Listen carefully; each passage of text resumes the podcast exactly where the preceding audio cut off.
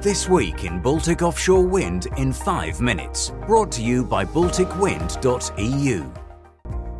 Hello, I'm Krzysztof Bulski, Publishing Director at BalticWind.eu, and I would like to welcome you to this episode of our weekly podcast. This podcast is brought to you by Baltic Power, one of the most advanced offshore wind farm projects in the Polish part of the Baltic Sea. For more information, on the joint investment of PKN Orlen and Northland Power, please visit balticpower.pl. Now let's have a look at the top news of the past week. European Energy is going to start delivering green hydrogen to Port Esbjerg, starting from the first half of 2023 from its production facilities in Esbjerg. The supply of green hydrogen to Port Esbjerg will be produced at European Energy's wind farm in Måde, near Esbjerg. WPD starts implementation of the Gennaker offshore wind project with the conditional order of 103 Siemens Gamesa offshore wind turbines with up to 9 megawatt capacity each and the start of the main soil investigation at each individual turbine location. At the same time, the tendering process for the other main components and installation vessels is ongoing. RWE and Siemens Gamesa joined forces to accelerate the offshore wind growth in Poland. RWE selected Siemens Gamesa as preferred supplier for their FEW Baltic 2 offshore wind project.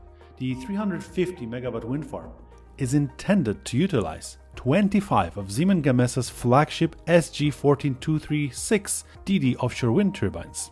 A service agreement is included.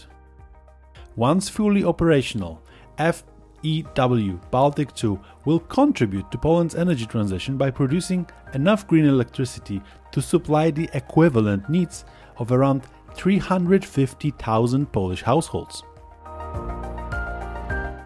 Finnish state owned company Metsähallitus has reported that surveys of bird populations commissioned in the area of the future Korsnäs offshore wind farm have yielded no surprises common species were observed as part of the monitoring.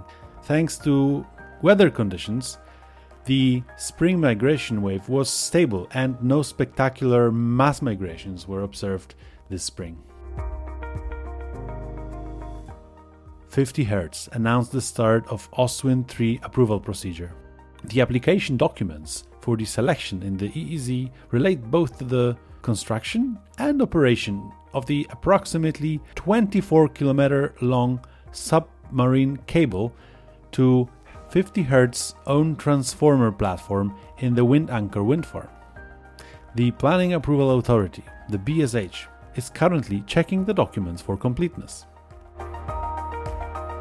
Swedish developer Vattenfall and Swedish fuel producer Preem will jointly explore opportunities to develop a value chain linking offshore wind and hydrogen with the refining industry on Sweden's west coast. The investors want to explore the possibility of a rapid transition away from fossil fuels from 2030 at latest.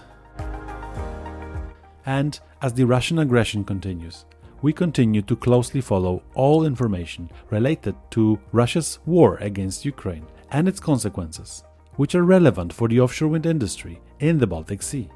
We stand with Ukraine. Thank you so much for listening to our podcast.